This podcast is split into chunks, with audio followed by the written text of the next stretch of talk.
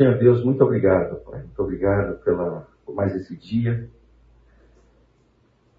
pela renovação, ó Pai, das tuas misericórdias em nossas vidas. Senhor, bem sabe, Pai, dos nossos erros, das nossas falhas, dos nossos pecados. Nós queremos, ó Pai, confessá-los diante do Senhor. Nós queremos, ó Pai, sermos tocados pelo teu amor, pela tua graça, mais uma vez. O Senhor nos restaure, o Senhor abra as nossas mentes, o Senhor abra os nossos corações. O Senhor opere em nós, ó Pai, tanto querer quanto realizar. E que esses momentos aqui, ó Pai, sejam de engrandecimento do Teu nome e do nome do Teu Filho Jesus Cristo. Essa é a nossa oração. Em nome de Jesus. Amém. Então vamos lá, gente. Ah,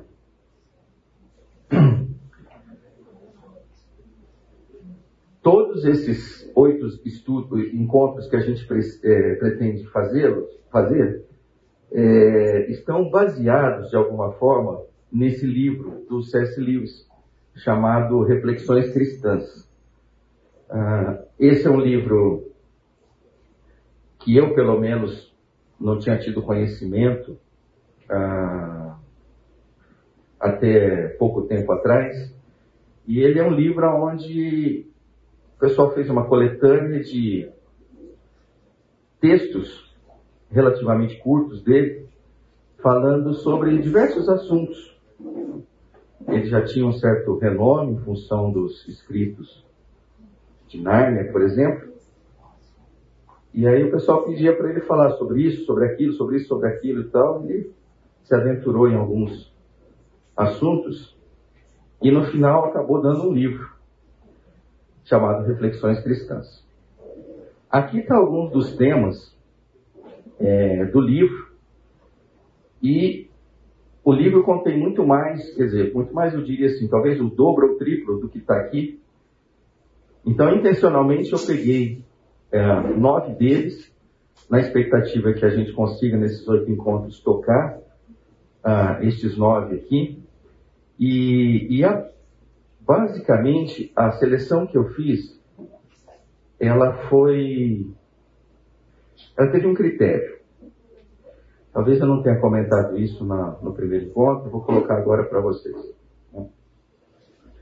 Eu acho que não é surpresa para ninguém aqui que nos últimos anos a, a gente ficou meio nervoso, né? O reino de Deus aí, ele, ele ficou meio nervoso, ficou meio polarizado. É, volta e meia você via algumas discussões ásperas nas redes sociais. É, e acho que tomou um, uma proporção muito muito grande. Né?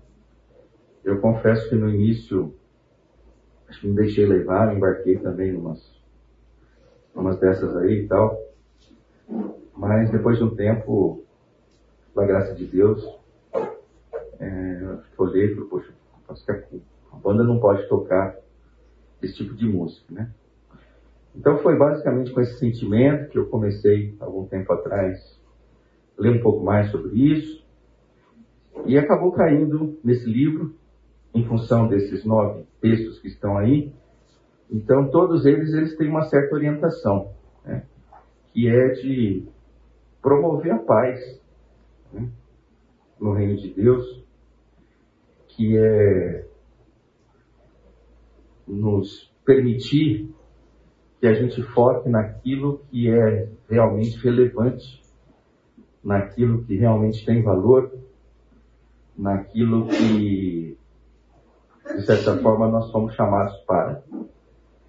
Bom, no primeiro encontro, a gente procurou tocar o aspecto de cristianismo e cultura. Então, evidentemente, não vou voltar é, todo o, o, estudo, eu vou pegar um pouquinho do metade da aula passada para frente. E eu espero que a gente gaste uns 10 minutos nisso aí. E foi quando a gente comentou né, que o reino de Deus ele tem seus valores e tem as suas virtudes. E depois eu até fiquei pensando, falei, acho que eu desenhei mal esse slide aqui, porque talvez para um ou para outro tenha, num primeiro momento, passado a visão de que valores e virtudes estão em um certo antagonismo. Aí, na aula mesmo, eu falei, nossa, eu tenho que rever esse, esse desenho aqui. Aí eu coloquei assim, né?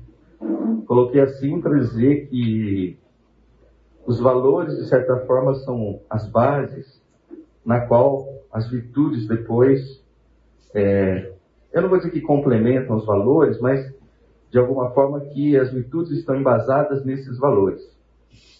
E aí eu não sei se vocês se lembram que a gente comentou, né? Disse, olha, mas então você está falando de alguma coisa que é contrastante e a gente citou aquele texto do Senhor Jesus quando ele fala assim, olha, eu não, eu não vim revogar a lei, né?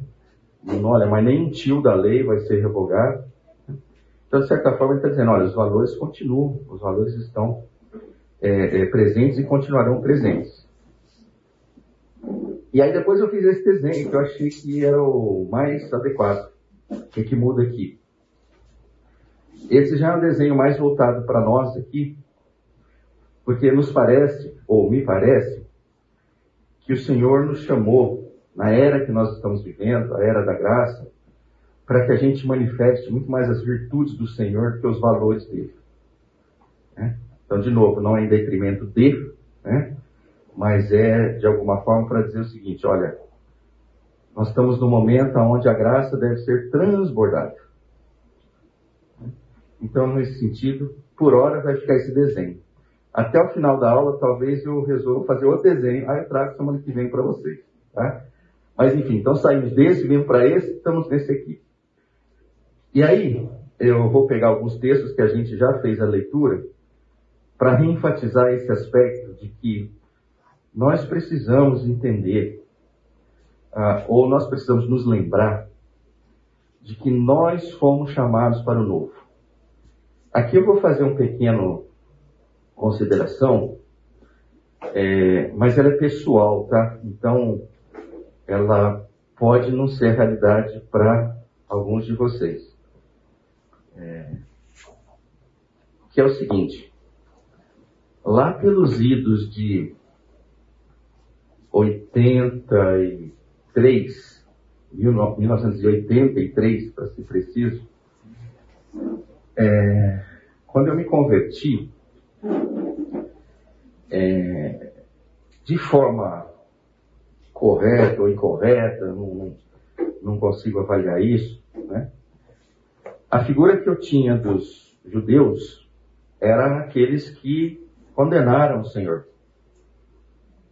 Aqueles que ah, contribuíram para que o Senhor fosse levado à cruz. E, de certa forma, já dá para entender que a minha afeição pelos judeus não era das mais interessantes. Né? Mas era algo que, de certa forma, era compartilhado, inclusive, pela comunidade. Né? E eu sei que de uns últimos anos para cá, é, parece que a gente meio que começou a elevar demais. Né? Até que um, eu me deparei com uma situação interessante, eu tenho um, um eu tenho um, um, eu tenho dois bispos na minha família de igrejas neopentecostais. Né? E o último deles foi é, ordenado bispo.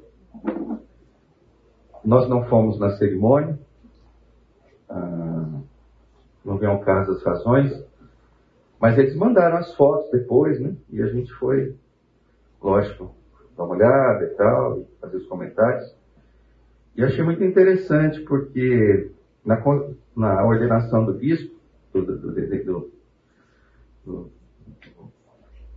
bispo, ele estava com uma estola tipo aquelas estolas sacerdotais assim, e do lado esquerdo tinha um candelabro, do outro lado tinha a estrela de Davi, ele estava todo vestido com roupas é, tom azul claro, branco e tal.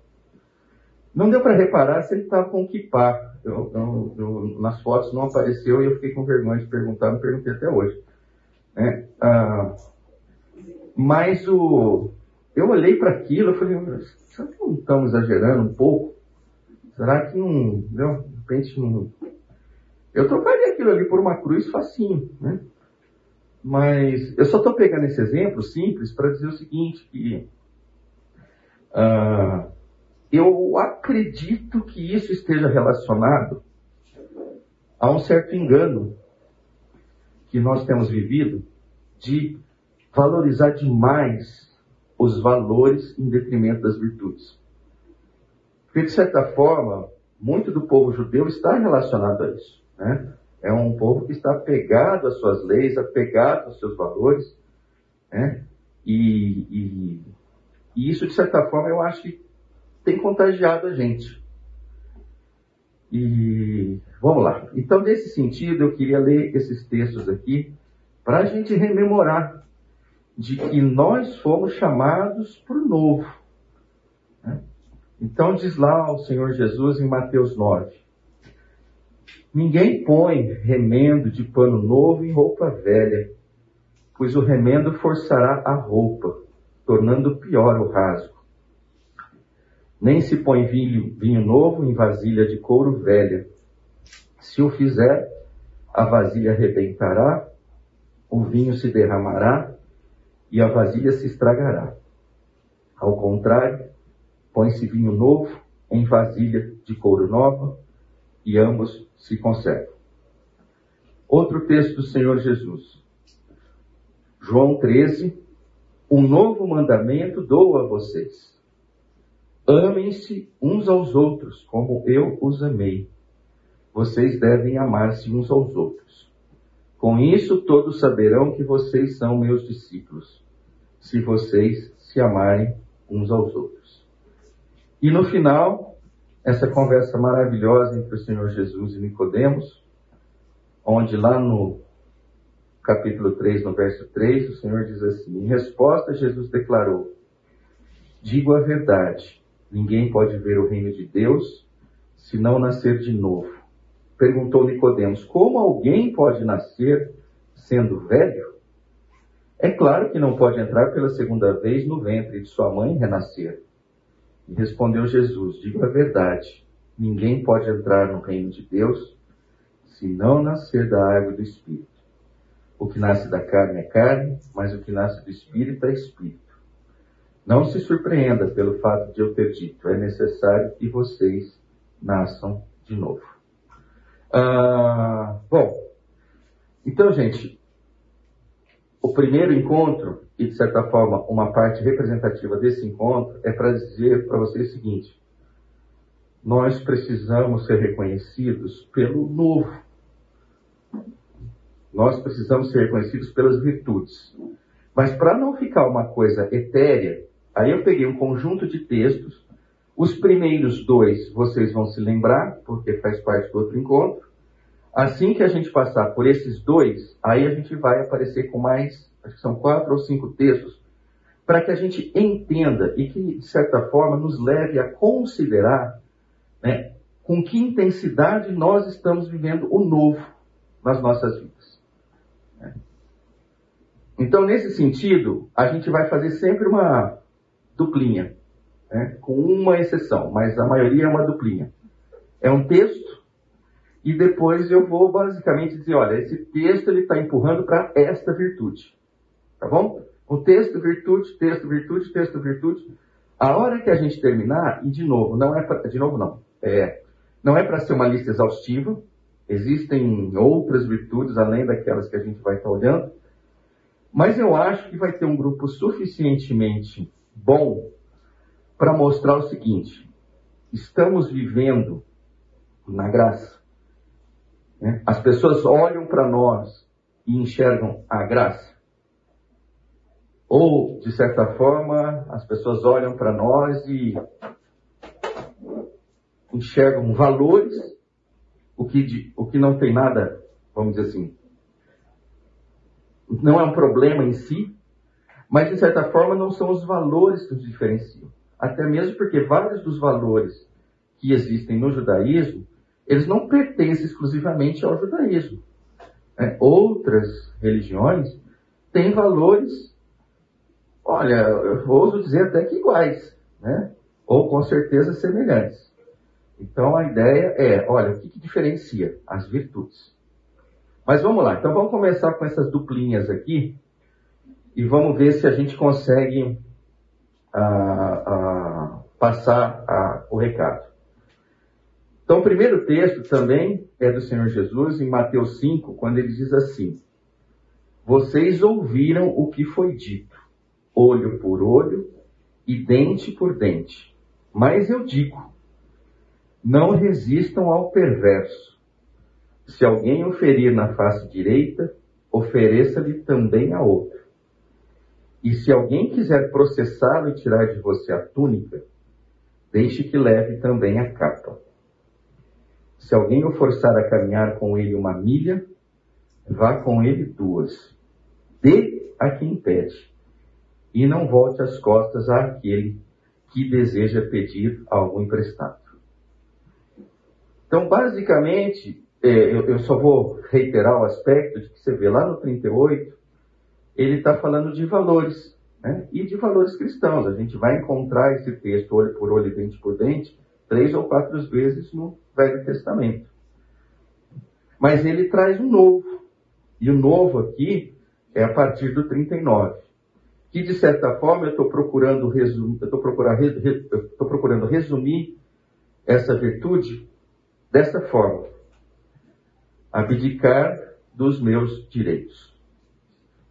Então foi um pouco uma pergunta que eu fiz que talvez tenha trazido desconforto para alguns aqui, mas que é a seguinte: olha, na última semana, quantas vezes você abdicou dos seus direitos? Você se lembra? Quantas vezes isso ocorreu? Uma, duas, três, quatro? E eventualmente, né, ao longo da vida de vocês, vocês são conhecidos por abdicar dos seus direitos? Ou vocês são conhecidos por reivindicar os seus direitos?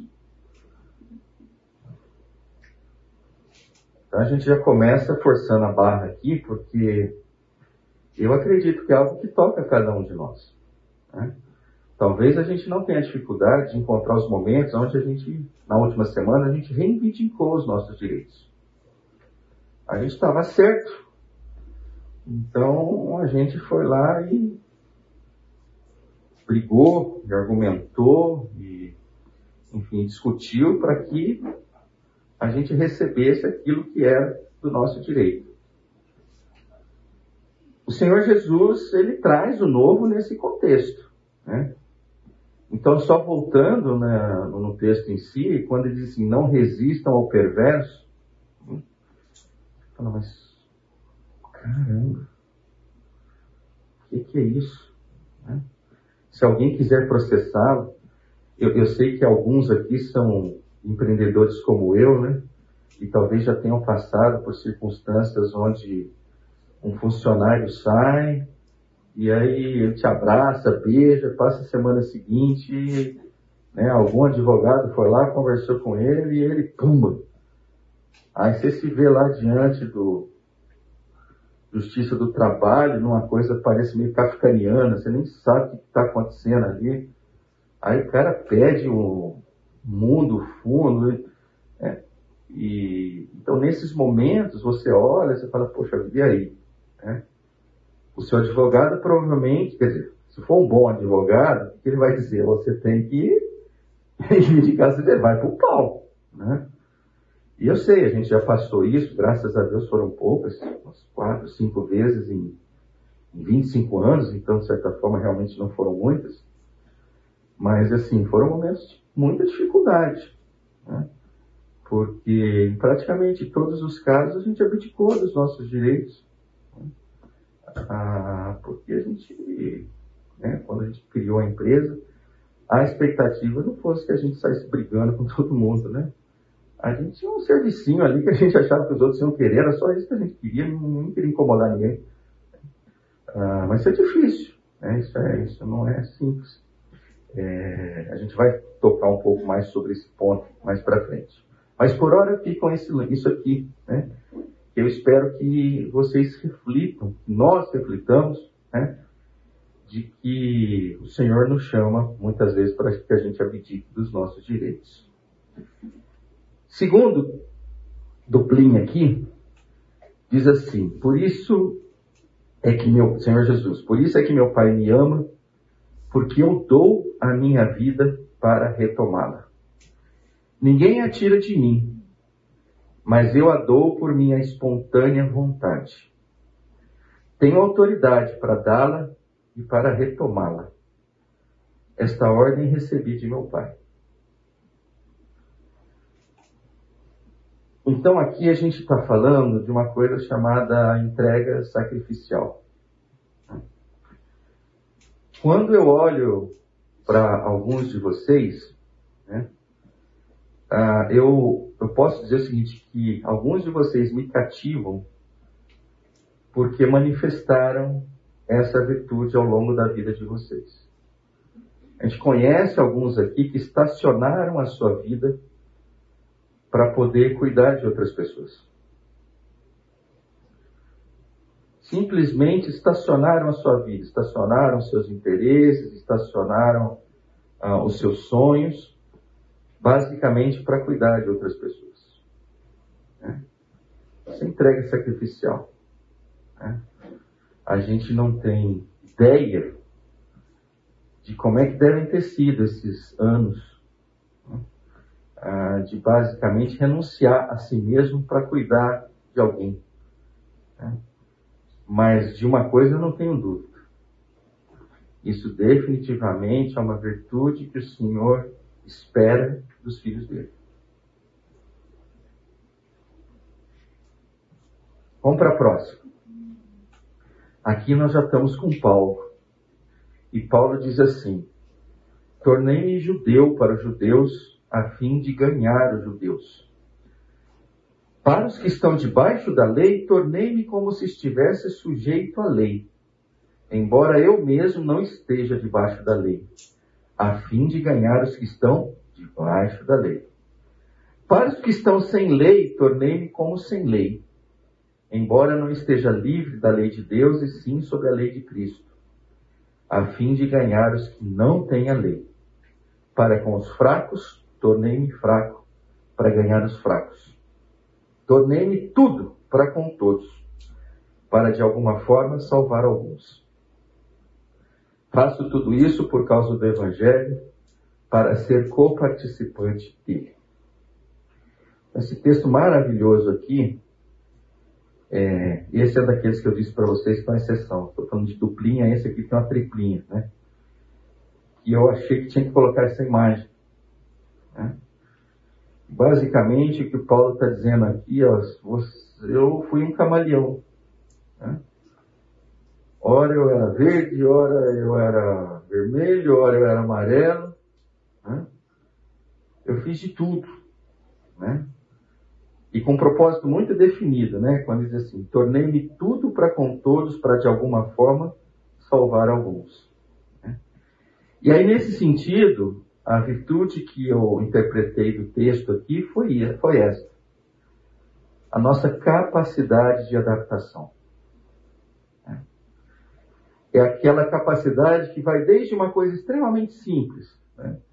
Você pediu um suco de limão no restaurante, o cara trouxe de laranja, você bate o olho ali, você vê que o cara tá correndo para lá e para cá. Mas quer saber de uma coisa? Eu tomo de laranja, vamos embora, não tomo de laranja. Não, né? São coisas simples, são capacidade de adaptação. Até coisas extremamente é, delicadas. Né?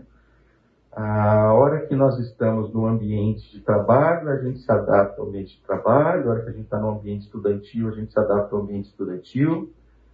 A hora que a gente está numa rede social mais nervosa, tipo Twitter, a gente se adapta ao Twitter. A hora que você está lendo no Instagram, você se adapta ao Instagram. Né? A hora que você está dentro do contexto da tua família, você se adapta à sua esposa, você se adapta ao seu marido, você se adapta aos seus filhos. Marcelo, por favor. Teve um episódio que acho que é dessa linha. Aumenta um pouquinho o, o volume aí. Teve um episódio, mais ou menos nessa linha. Uma vez eu apareceu numa festa lá em casa. Tinha lá, talvez umas 30, 40 pessoas, e cada um estava nos seus grupinhos assim. E tinha alguém lá que era um missionário. Eu não conhecia ele bem, sabia que ele era missionário, ele não me conhecia quase nada. E aí ele começou a conversar comigo, né? E meio que tentando me evangelizar. E eu falei: olha, eu sou crente, tá? Ele delicadamente terminou a conversa e foi pro grupinho de lá. Ou seja, era um cara que ele estava ali claramente para se amoldar ao- aos pequenos grupos que estavam falando que ele tinha uma missão na vida dele. É o chato, né? O irmão chato. Não, ele não era chato, mas É. não, a conversa dele era muito agradável. Mas É. eu quero dizer o seguinte, se Mas eu não era, o eu não era o, É, mas ou o seja, cliente dele, né? Exatamente. Perfeito, legal. Tá bom. O irmão chato eu falei brincando, viu, gente? Né? Quanto a essa questão de, de capacidade de adaptação, ah, existe um limite também quanto à questão de virtudes ou, ou, ou princípios no seguinte aspecto. Por exemplo, ele vai lá pregar para um bando de motoqueiros. Ele vira um motoqueiro, começa a falar palavrão e, por aí vai. Não todos os motoqueiros falam. Aham. Olha, nós temos um irmão aqui, o Evandro, mas acho que ele não está na classe aqui, senão você ia se ver com ele na rua ali. Mas a gente ia apartar, fica tranquilo. Tá. Ah, olha, é, é, eu, prefiro, se você me permitir, responder com as próprias escrituras, né? É, você tem o caso é, em Atos ali, aonde as autoridades pedem para Pedro para que ele parasse de pregar o evangelho, né? E ele simplesmente não, não obedece. Né? Não, esse é o meu propósito, eu não vou abdicar dele. né? Então, nesse sentido, ele não se adaptou, de certa forma, àquilo que as autoridades gostariam. né? É, então, é, eu diria assim, é algo que exige discernimento espiritual para a gente entender aonde está esse limite da adaptação. né? E eu ouso dizer o seguinte, né? que este limite ele não é o mesmo para todas as pessoas. né? Haverão pessoas que vão dizer para você, seu nome é? Diego. Ô Diego, eu vou dizer uma coisa para você que não seja motivo de escândalo, tá? Mas eu ouso dizer que alguns irmãos entrariam nesse grupo de motoqueiros, talvez falariam mais palavrões do que os motoqueiros, né?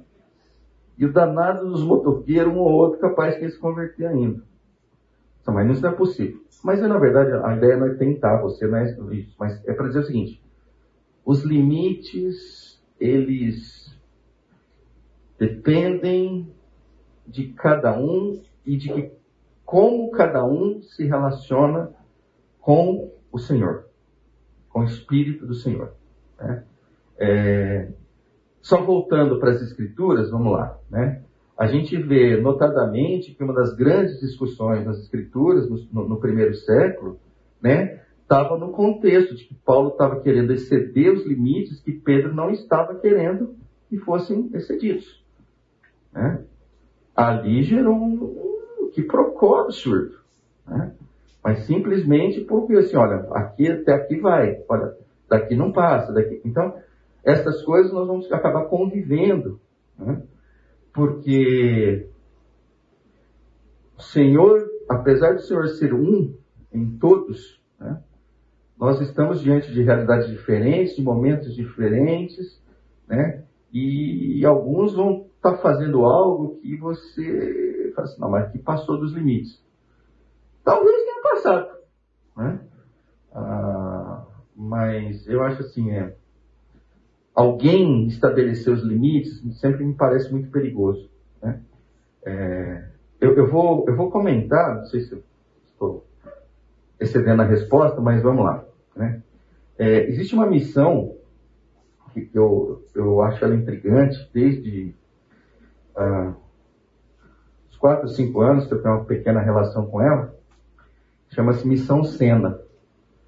Né? E eles são identificados basicamente por uma casa amarela que fica no centro da cidade de São Paulo. E a primeira vez que eu conheci, eu achei o fim da picada aquilo ali. Eu falei assim, nossa, vocês enxugam gelo aqui. Né? Porque basicamente um dos grandes trabalhos dele é Marmitex para o pessoal ali da Cracolândia e afins. Né? Então, no primeiro olhar, você olha e fala assim, poxa vida, é, o cara está muitas vezes entregando algo não dá uma palavra, não dá uma mensagem, o cara volta, o cara isso. E, e assim, parece que o cara. Chega uma hora que você fala assim, meu Deus, os caras não têm limite para. Olha, agora você tem que evangelizar, agora você tem que fazer isso, agora você tem que fazer aquilo. Então. E aí eu, eu, sempre que eu olho para a missão cena, eu vejo uma tremenda uma bagunça ali, sabe? Mas eu acho que é uma bagunça meio similar a Pentecostes, sabe? É, eu acho que se tivesse uma pessoa meio controladora ali no Pentecostes, ela ia olhar e assim, mas bagunça, cada um fala uma minha, coisa complicada, fogo, isso, aquilo. É, o que eu quero dizer, é, para poder passar para a próxima, é assim, a gente precisa tomar muito cuidado com os limites, né? Os nossos limites, eles são muitas vezes trabalhados em cima dos limites que os nossos pais nos concederam, dos limites que um pastor, uma autoridade espiritual nos concedeu, né? E eu ouso dizer o seguinte, né? Vai no limite teu e da tua relação com o Senhor Jesus. Se tiver difícil enxergar o limite, cai de cabeça na, em orações, cai de cabeça no estudo das Escrituras, né? e se permita até, em alguns momentos, é, fazer coisas que você, de certa forma, nunca fez ou nunca faria, porque tinha alguém dizendo para você não fazer. Mas eu acho que eu estou entrando numa polêmica que já, já passou um pouco do ponto. Respondeu um pouquinho? Legal. É, essas gafes que eu dou aqui, vocês revelam um pouco de quem eu sou, tá? Então, essa parte vocês jogam no lixo, tá bom? A parte que você joga no lixo, é, ela não, não vai não contribuir com grandes coisas. Talvez, Fala, Pierre. Dentro dessa liberdade, talvez o cuidado que possa. Ah, vai ter que falar. Faz o seguinte, levanta um pouquinho para todo mundo ver que você está de máscara e não vai adiantar muito ler lábios. Mas vai lá. Talvez nessa, né, nessa liberdade, o cuidado que se deva ter é com escandalizar o próximo. Ah, Perfeito? Tá vendo? Ou seja, mais um ingrediente para ver como essa coisa tem uma certa complexidade e que a gente precisa, de fato, de discernimento espiritual para isso. Ah, você vai ter que fazer a mesma coisa. Vamos lá. Eu acho que a própria escritura ela já deixa claro o limite. O limite é enquanto você é sal e luz. Se você está num ambiente, você se molda aos padrões, você se conforma com aquilo, você não... Ah, já é. Boa! Já faz toda a adaptação, é. É, é, conformada com aquilo Perfeito, maravilha, muito jóia, ótimo. Desculpa o seu nome. Ana. Ótimo, né? Gente, ótimo, as contribuições de vocês estão ótimas. Fábio? Tem, tem a, a, você reforçou aspecto aí, mas só, eu voltar só no exemplo que você deu do motoqueiro. Ah. É, eu tenho a impressão que ali o, usado palavrão ele passou um limite que não foi estabelecido por homens, que aí é o parâmetro, o balizador do, meu limiar, o meu limite não tem que ser o homem, meu pai, minha mãe, como você falou, você falou, as escrituras. Uhum. Então, se eu tenho um princípio que fala para eu não usar de palavra torre, eu não posso usar dessa liberdade de adaptação para evangelizar. A graça de Deus pode usar o pior dos pecadores, no pior dos ambientes, sendo a pior cristão. É o que vai a graça além daquilo que eu respeitei. Então, eu acho que isso é importante ficar bem claro. Né? É dentro dessa capacitação, uhum. isso que a Ana acabou de reforçar nesse texto de Romanos.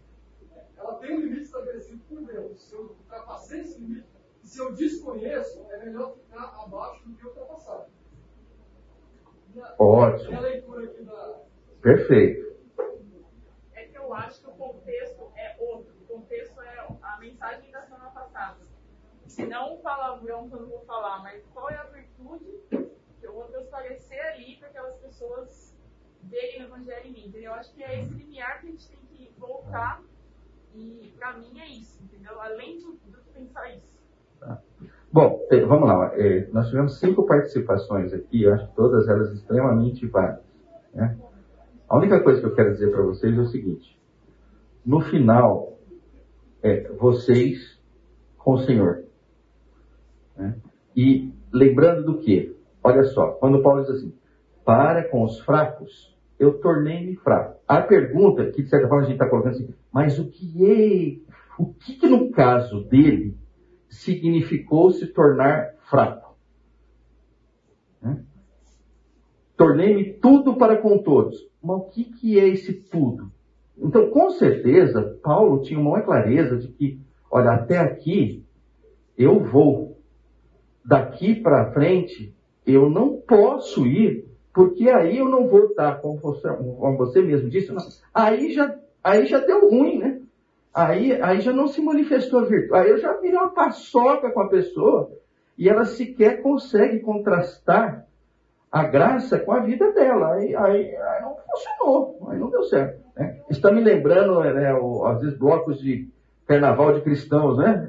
Já, não sei se hoje em dia tem, mas teve uma época aí que era moda. Não, não fazer. Mas quando vê, você, né? Você falou, ó, é o seguinte, sinceramente, não estou vendo manifestação da graça aqui. A galera tá lá toda lá. Aí não deu certo, né? Não deu certo, não funcionou. Né? Mas, mas tá ótimo, acho que tá, tá bem considerado. Podemos ir para frente um pouquinho? Então tá bom. É... Pedro, Pedro, só decidir. Claro. Porque às vezes, falando por mim, às vezes a gente Você vê- não levanta não, que você tá com a camisa do Corinthians. Poxa vida. Vezes a gente quer pacotinho pronto. Eu Hum. falando por mim, tá? Até aqui eu vou, daqui pra cá não vou mais. Uhum. Não é isso. Você tem que. É. É. Então, então assim, nós vamos para o intervalo. Anelisa, então, então levanta. Olha, ninguém contradite ela, que ela é minha filha, tá? Então, por favor. Eu vou dar dois exemplos que acho que vão ficar claros. O primeiro foi que quando eu estava na faculdade, um recém-seminarista foi para São Carlos e ele andava com a Bíblia no campus querendo evangelizar as pessoas. E todo mundo achava ele muito esquisito e não aconteceu nada. E um amigo meu era cristão e ele passou a ir Ó, não tá ouvindo. Fala para eles lá, que a história eu já conheço. Olha fala para eles. né? Tá, é, são duas coisas que aconteceram. No período que eu estava na faculdade, um seminarista tinha acabado de se formar, foi para São Carlos, e ele andava com a Bíblia debaixo do braço no campo, querendo evangelizar as pessoas. E não aconteceu nada. As pessoas achavam ele muito estranho e não paravam para conversar.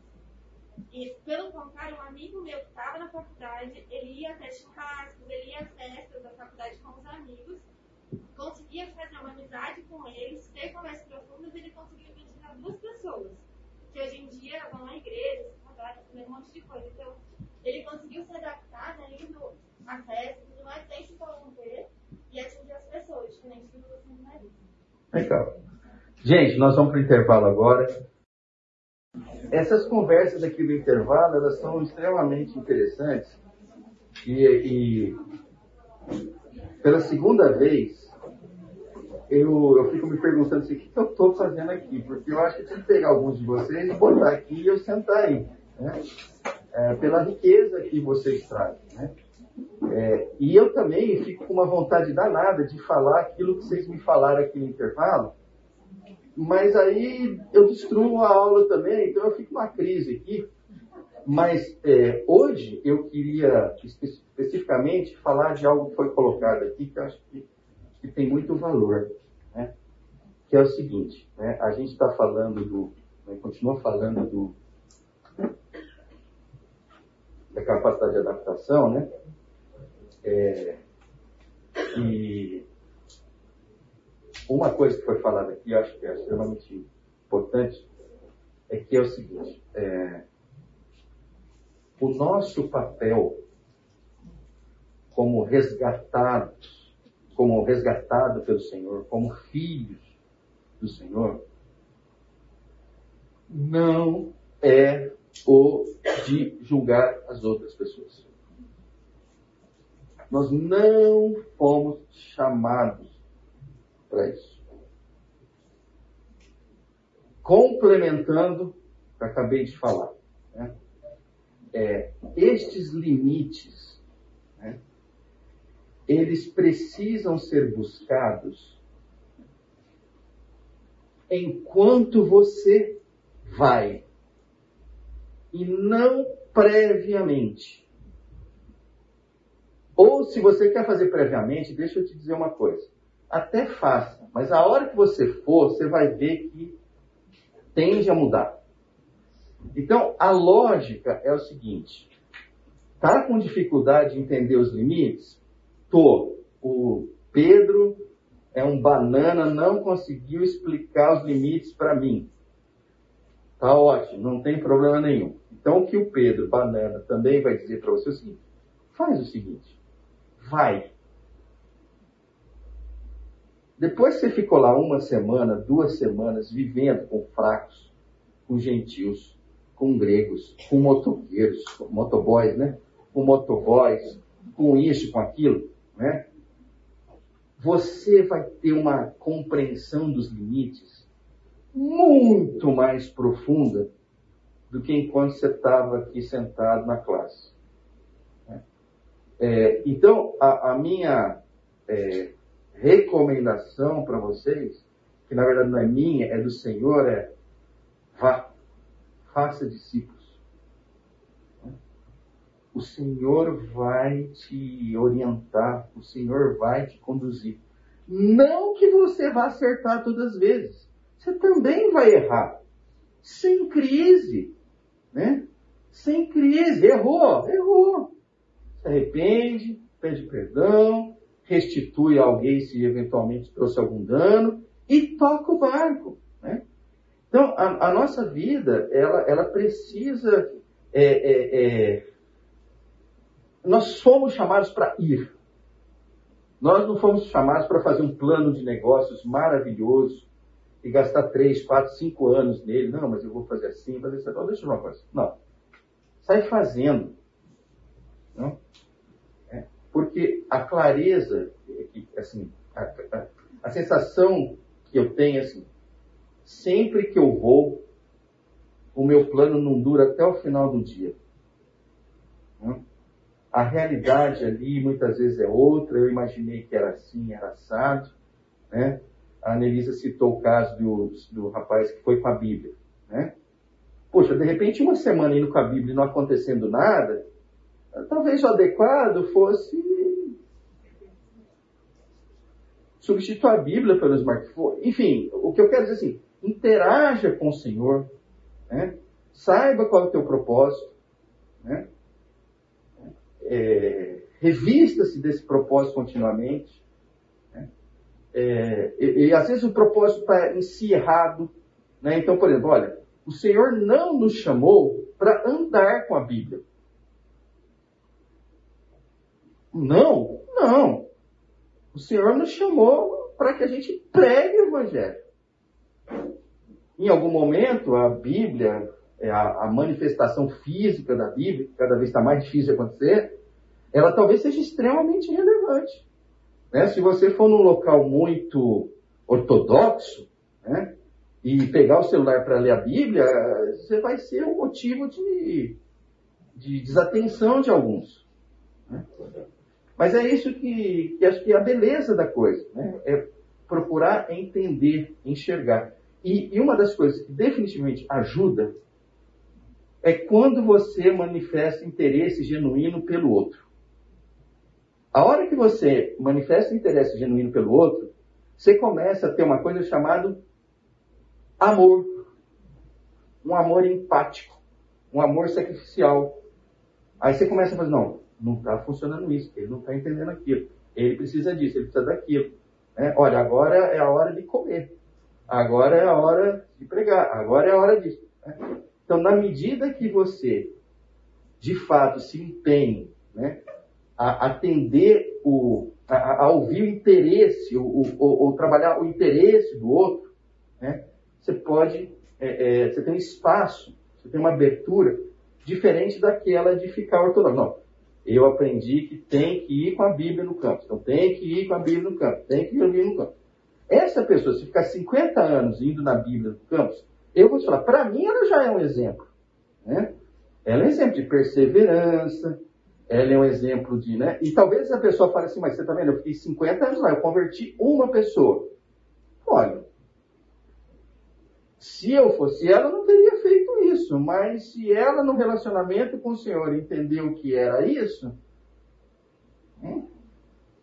né? É, de novo, isso é algo que é, a gente precisa ter dentro da gente. Nós não fomos chamados para o julgamento. Nós fomos chamados para ele. Então, que tal todo mundo ir? Né? E na hora que a gente for e ficar e interagir, os limites vão aparecer, o Senhor vai instruir, o Senhor vai trabalhar, por assim, e assim por diante. Ah, eu estava louco para sair agora dessa parte aqui, para ir para uma menos polêmica, mas não vai dar certo. Eu vou para uma outra aqui, mas eu acho que a gente já conversou um pouquinho. Aliás, eu não, eu não cheguei a colocar no primeiro encontro, mas tudo que está em laranja é do livro, tá? Do C.S. Lewis. Então eu peguei exatamente as palavras dele. Tá? E aqui é, tá uma frase dele. Ele diz assim: Por sermos criaturas caídas, tendemos a nos ressentir de ofensas contra o nosso gosto, pelo menos tanto ou até mais do que de ofensas contra a nossa consciência ou nossa razão. Então, de novo, por sermos criaturas caídas, tendemos a nos ressentir de ofensas contra nosso gosto, pelo menos tanto ou até mais do que de ofensas contra nossa consciência ou nossa razão. É... Ficou claro o texto? Tá? Deu para entender? É, ainda assim, eu vou citar o que aconteceu comigo há 84, faz tempo, né? Enfim, 84, não vou fazer as contas aí, mas deu umas décadas aí, né? Oi? 38, há 38 anos atrás, né? Eu, um batataense, Passei na faculdade, fui para Itajubá, no sul de Minas. Primeira semana foi tranquila, eu morava numa pensão. É, primeira semana foi tranquila, comida gostosa e tal. Na segunda semana, eu acredito que era uma segunda-feira, era com certeza o começo da semana, não sei se segunda ou terça. É, teve um prato ali que me causou assim, uma profunda revolta, né? que foi quando a Dona Maria ela ofereceu arroz e feijão com macarrão. Olha, é, aquilo ali foi assim uma coisa extremamente marcante na minha vida, né? a tal ponto que eu tinha dificuldade de viver ali. Como é que eu vou viver num lugar que a pessoa come arroz, feijão com macarrão? Isso não existe. Né? Mas eu, eu, só ressalto isso para dizer o seguinte: nós temos, todos nós, nós temos uns, go, uns gostos muito fortes, todos nós temos. Né? A pessoa se apresenta vestida de um jeito, mas você gosta de outro jeito. Você às vezes não consegue prestar atenção nela porque ela está trajada de um jeito que você não gosta. Né? A pessoa usa algumas expressões é, idiomáticas que você olha e fala assim, poxa, eu não tenho apreço por pessoas que têm esse tipo de expressão. E aí tudo mais que ela falar, você não, não quer mais processar aquilo. Né? Então só estou dizendo isso para contribuir com o que o C.S. Lewis comenta, que é um fato, né? Nós precisamos entender, né, que os, os nossos gostos, né, eles não podem é, influenciar né, a nós de tal forma que a gente deixe de fazer aquilo que a gente deveria fazer. Vamos pegar um trecho nas Escrituras que coloca ah, essa, esse assunto em pauta. Então, diz assim Paulo a Timóteo: evite as controvérsias tolas e inúteis, pois você sabe que acabam em brigas. Ao servo do Senhor não convém brigar, mas sim ser amável para com todos, apto para ensinar, paciente. Deve corrigir com mansidão os que se lhe opõem, na esperança de que Deus lhes conceda o arrependimento, levando-os ao conhecimento da verdade, para que assim voltem à sobriedade e escapem da armadilha do diabo, que os aprisionou para fazerem a sua vontade. É difícil não ouvir esse texto e se lembrar dos reiterados vexames que nós evangélicos temos dado nos últimos anos nas redes sociais. É um vexame. É uma coisa que a gente deveria se envergonhar. Né? Ah, nós fomos, de certa forma, aprisionados né? por, por algumas pessoas né? que fez com que os nossos discursos fossem discursos de ódio discursos de ressentimento, de rancor. Então, eu, eu, queria ficar só um pouquinho mais nesse texto, porque eu acho assim, algumas coisas, quando eu estava colocando ele aqui, me saltaram aos olhos, que foi o finalzinho do verso 23, né? quando ele diz assim, ó, evite as controvérsias tolas e inúteis. E aí ele diz assim, pois você sabe que acabam em brigas. Eu achei isso tão interessante, né, que ele falou assim, você sabe que isto não vai acabar bem. Você sabe. Ou seja, muitas vezes não é um ato de ignorância, um ato de impensado. Não. Você está colocando aquilo você sabe que vai acabar em briga. Então ele está dizendo o quê? Evite. Evite. Né? Nós tivemos o nosso primeiro encontro aqui, e para aqueles mais atenciosos, vocês viram que eu fiquei um pouquinho com algumas sainhas justas. Né? E eu vou te falar, provavelmente nós vamos ficar isso nos outros oito encontros. Nós estamos falando de assuntos muito relevantes, de assuntos que provavelmente vão mexer profundamente com alguns aqui, que devem irritar eventualmente alguns, né? E eu tenho que tomar um cuidado, assim como todos vocês aqui, para que a gente não caia num, num partidarismo absurdo, maluco. Né? Uma outra coisa que me chamou também a atenção nesse texto é assim, é, ele não está pedindo para a gente ser mineiro, no sentido assim, ah, todo mundo concorda com todo mundo, ah, cada um fala o que quer. Não é isso. Né? Olha lá no 25. Ele abre um espaço muito objetivo. Deve corrigir com mansidão os que se lhe opõem. Então, essa é uma outra coisa extremamente desafiadora para nós. Né? É, haverá é, erros e haverá necessidade de correções. Mas ele diz aqui com uma clareza o seguinte: olha, com mansidão. Se eu olhar lá para o 24, olha só. Ao servo do Senhor não convém brigar, sim ser amável para com todos. Então é nesse sentido que eu diria o seguinte, que ele fala quase que de. Uh, eu não vou falar duas virtudes, acho até que é uma virtude só, porque uma outra eh, me parece que é o Senhor que vai nos conceder, né? que é o que está aqui. Né?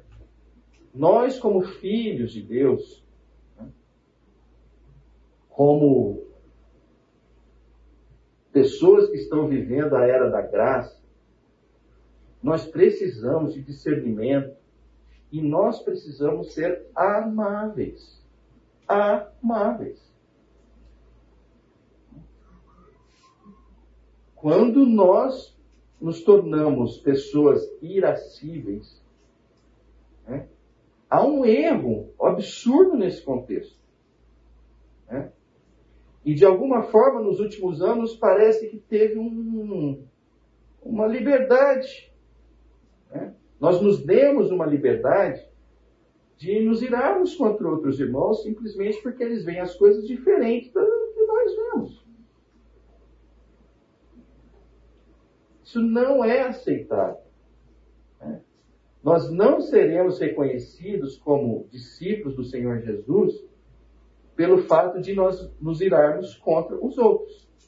O próprio Senhor Jesus em Paulo fala, e a gente viu esse texto no nosso primeiro encontro, quando ele diz o quê? Eles conhecerão que vocês são os meus discípulos se vocês se amarem uns aos outros quando vocês se amarem uns aos outros. O nosso objetivo é que o mundo, ou aqueles que são próximos a nós, e eu vou te falar, haja próximo, nós devemos estar com as 50 pessoas aqui, não tem pouca gente aqui. Imagina que estrago a gente causa, estrago no sentido positivo, se nós manifestarmos amor se nós manifestarmos entregas sacrificiais.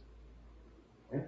Estas coisas definitivamente atingem o mundo, porque o mundo não conhece isso. O mundo não espera isso. O mundo nunca viu isso. Então, o adequado é que a palavra caminhe em cima desses atos, dessas virtudes que nós estaremos praticando dia a dia, momento a momento. Que crise a gente não causa em outras pessoas quando nós somos irascíveis e ali depois a gente resolve ler as escrituras para a pessoa? A gente gera uma confusão na cachola dela. Ela fala assim, não, mas peraí, aqui você lê um texto de amor. Mas como é que justifica os teus posts no Facebook com isso que está aqui? Não, é lógico, né? A gente sempre tem resposta. Todos somos pecadores. Né? Sei lá, você pode mas assim, não contribui. Vamos deixar claro isso? Não contribui. As nossas vidas, elas contribuem para o Evangelho na medida que elas manifestem recorrentemente as virtudes do Senhor. Mais uma. Ah, agora a gente vai para um outro ponto ah, bem diferente. De novo, Paulo, ele diz assim: Irmãos, pensem no que vocês eram quando foram chamados. Poucos eram sábios segundo os padrões humanos. Poucos eram poderosos. Poucos eram de nobre nascimento. Mas Deus escolheu o que para o mundo é loucura para envergonhar os sábios, e escolheu o que para o mundo é fraqueza para envergonhar o que é forte. Ah, existem textos similares a esse nas Escrituras, eu resolvi pegar esse para salientar o que talvez alguns vão dizer assim, Pedro, isso não é exatamente uma virtude. Talvez eu concorde, mas eu acho que é importante aparecer aquilo, porque isso contribui muito para a gente. Que é a gente deparar com as limitações da inteligência e da riqueza.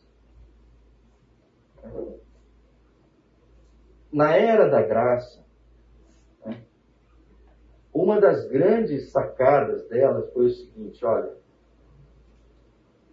eu não vou me é, embasar na inteligência de alguns, na riqueza de alguns eu vou inverter tudo. Né? Eu vou chamar um monte de gente que não são reconhecidas pela sua inteligência, não estão nas cátedras, não estão nos, no, nos, nas grandes posições ali é, eclesiásticas da época. Né? Também não vou chamar ali os poderosos, os reis, os amigos dos reis. Na era da graça vai acontecer um negócio diferente. Né? Na era da graça eu vou pegar fracos. Né? Na era da graça eu vou pegar pessoas sem muitas aptidões intelectuais. Né? E o reino vai se espalhar por estes. Então, isso é algo que, é, de alguma forma, e talvez assim, talvez é, se eu falasse isso em algum outro local, isso talvez não fosse um problema. Mas talvez aqui seja um problema. Né? Porque, de alguma forma, aqui, muitos têm escolaridade superior, alguns têm seus mestrados, seus doutorados, né? Vários aqui têm posses que, se comparado à posse da média dos brasileiros, está extremamente acima. Né? Talvez até é, é, isso é, é faz, é, é, possa nos fazer ou nos achar diferentes. Isso é um erro, gente. Né? Nós precisamos entender o seguinte, que na era da graça, a coisa não caminha pela inteligência, não caminha pela riqueza. E um, um tempo atrás eu fiquei pensando, eu falei assim, mas se eu fosse Deus, eu não teria feito desse jeito. Porque eu acho de um tremendo valor uma pessoa inteligente e acho que é extremamente útil uma pessoa rica. E fiquei olhando, falei assim, mas puxa vida, mas, mas por que, que ele resolveu fazer isso? Até que eu li um livro de um cara chamado Andy Crouch, que ele foi, que, ele dá a sua leitura, do, né, assim, tentando, tentando dar uma de Deus, né, tentando entender por que, que Deus fez isso. E ele fala assim, eu acho que entendi alguma coisa. Aí ele diz assim, ele fala assim, olha, Vamos pegar no mesmo tempo, né, na mesma década, duas mulheres né, praticamente o mundo todo conheceu e ainda conhece. Ele falou, então venham comigo. Aí ele falou assim, eu vou pegar a princesa Diana e vou pegar a Madre Teresa de Calcutá. Aí ele falou, olha, será que tem alguém no planeta Terra que não conhece essas duas mulheres? É muito difícil. Pelo menos no mundo ocidental, é muito difícil. Aí ele diz assim, ele falou assim, olha, você é, é, conhece a princesa Diana como alguém que quis se voltar para os pobres, quis trabalhar, fez, é, sei lá, montou ONG e tal, papapá? Você vê a Madre Teresa de Calcutá também envolvida nisso? Né? E a resposta é positiva, tanto num caso quanto no outro. Né? Quem não se lembra das idas e vindas da princesa Diana para a África e tal, e coisa, e vem, e, né? E a, a Madre Teresa não tem nem o que falar, porque ela né, estava ali dia a dia naquele ambiente. Aí diz assim, ele assim, olha, para você entender a era da graça, é o seguinte, Quantos podem ser igual à princesa Diana? Olha, pouquíssimas pessoas no planeta podem ser como a princesa Diana. Você tem que ter nascido num lugar especial, ter participado de um ciclo, de um, de um, de um ambiente social adequado, ter sido escolhido. Então, assim, pouquíssimas pessoas no mundo têm condição de ser a princesa Diana. Aí ele dizia assim: quem é que pode ser a Madre Teresa de Calcutá? Qualquer um pode ser a Madre Teresa de Calcutá. Não tem limitação para ser a Madre Teresa de Calcutá. Você não precisa ser rico, você não precisa ser inteligente, você não precisa ser formado aqui, você não precisa ser formado ali. Né? Então ele usava esse exemplo para dizer assim, a era da graça é isso. Viu? A era da graça não somos nós, assim, príncipes, Charles e princesa. Não é isso. A era da graça é a era da Madre Teresa. Qualquer um. Não há limite. Diga, Henrique. Os americanos, o café da manhã deles é baseado em ovo e bacon. Eles costumam dizer o seguinte, uma frase. A galinha participa do café da manhã, mas o porco está comprometido. Ah, Então, eu acho que, no caso, é exatamente a mesma ah, analogia entre as duas. Né? Uhum. O comprometimento de uma e do outro em relação àquela causa. Uhum. E numa das entrevistas, na Maravilha do Popular, a repórter foi falar para ela: Nossa, que trabalho maravilhoso você faz. Que coisa linda você faz. E falou assim para ela: Não minta para mim. Porque se você achasse isso mesmo, você, no tempo que você estava aqui, você já tinha ajudado uma dessas crianças que está do meu lado e você não fez nada até agora. Nem parece a Madre Teresa, né? Já caiu no meu conceito a Madre Teresa. Eu achei que ela ia passar a mão na minha cabeça, assim. Ah, mas, gente, é, é por aí. Então, a gente precisa compreender isso. Né? É, antes de eu ir para um outro, é, para um outro duplinha, é, eu, eu queria só dizer para vocês, né, é, do- de alguns esforços, é, como é que eu vou dizer? Alguns esforços é, é, menores, é que eu falar os esforços bestas que eu faço para comigo mesmo, para exercitar um pouco disso. Né? Ah, então, eu não sei quantos de vocês aqui conhecem um canal no YouTube chamado Mozilla Records. Vocês conhecem? né? Depois eu vou pedir para vocês, se vocês quiserem, lógico, né, entrar. Na verdade, é uma produtora de artistas cristãos, né? Mas ela é uma produtora por ser conhecida como extremamente eclética. Né? Então, ali você vai ver vídeos, por exemplo, do Paulo César Baruch, da Raquel Novaes. Né? Vocês conhecem esses dois? Levantem a mão quem conhece. Jóia, legal. Então, agora eu vou fazer a mesma coisa.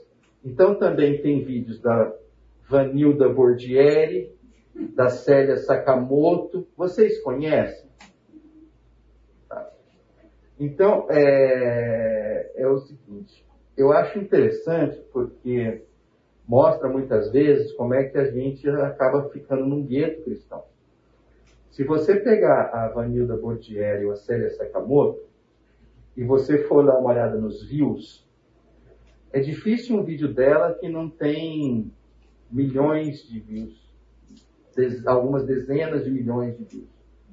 Né? A hora que você pega pobrezinha da Raquel Novaes, o pobrezinho do Paulo Sérgio Baruch, dá 20 mil, 80 mil, 100 mil. Né?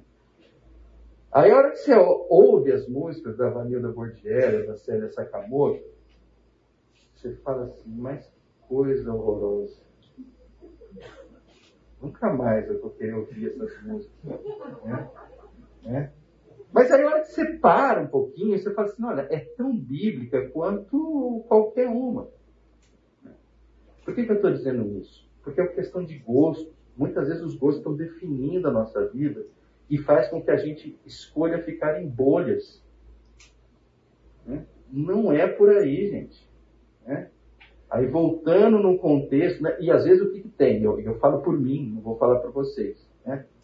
Se vocês verem a- os vestidos da Vanilda Bordieri, da Célia Sakamoto, meu amigo, vou te falar, se a Glaucia usar um vestido desse, eu falo, Glaucia, dá uma revisada no visual, não, não vai assim.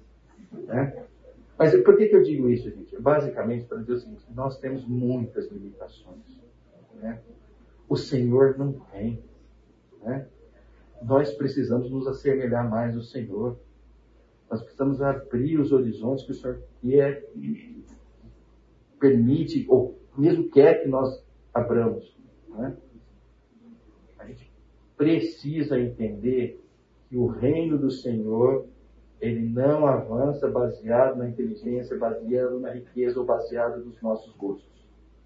Ele é muito mais amplo do que a gente pensa, do que a gente vive.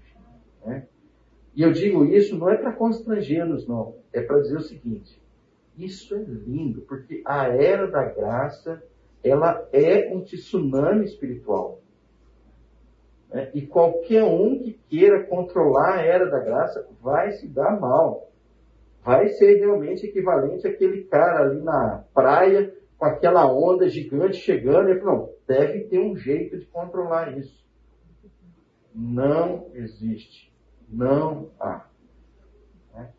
Então, que o Senhor nos invada, que o Senhor abra os nossos olhos, que o Senhor permita enxergar a realidade dele e não a nossa. Que o Senhor nos encoraje a que vivamos uma vida de entrega sacrificial, que vivamos uma vida onde a amabilidade seja uma marca nossa. O interesse pela vida dos outros, sem esperar dos outros nada em troca, é de fato aquilo que o Senhor chama de amor. Então, que nós é, é, sejamos tomados por isso, essa é a minha oração. Que vocês tenham um almoço maravilhoso, né? mas que o Senhor cutuque. Oi? Arroz, feijão e macarrão. A, a, até arroz, feijão e macarrão vocês estão liberados hoje. Entendeu? É? É, mas que assim é, essa chama que, o Senhor colocou em cada um de nós se torne um, um fogaréu imenso, né? Nós precisamos, né? É, é, viver nesse grau de profundidade com o Senhor. Amém. Eu não tenho dúvida que é isso que Ele espera. Né? Ah, amém. Né? Bom, é, vocês viram que meu óculos está embaçando e eu olhei ali e achei que era 11 horas, né? São 10h57. Mas agora ficou ruim de eu querer dar o próximo, até porque não vai dar tempo. Então, se o Fábio permitir, eu posso encerrar três minutos antes, Fábio? Então tá bom. Gente, de novo, muito obrigado. E a última, não, deixa eu aproveitar a última coisa que eu queria dizer, que é o seguinte. Nós vamos ficar juntos, nós já estamos juntos há dois encontros, nós temos mais seis pela frente. Né? Vocês não deem a tristeza de que vocês vão entrar e sair daqui seis, oito, seis, sete, oito vezes, sem conhecer outras pessoas, outros irmãos. Então, por favor, se você está sozinho aqui, você não conhece ninguém, né? É o seguinte, ô Fábio, não deixa essa pessoa sair daqui, tá? É, procure, né? Nossa vida é precisa, é, é preciso ser vivida em comunidade. É, então esse é o último recado que eu queria dar para vocês. Não se vive a vida cristã num, por si só ou mesmo dentro do seu círculo familiar. Né? Expandam isso. Né? Isso é importante para vocês, é importante para o reino. É o desejo do Senhor que a gente possa viver em comunhão, viver em harmonia. Né? O mundo vai nos enxergar de forma diferente na medida que a gente se aproxima de outro. Tá?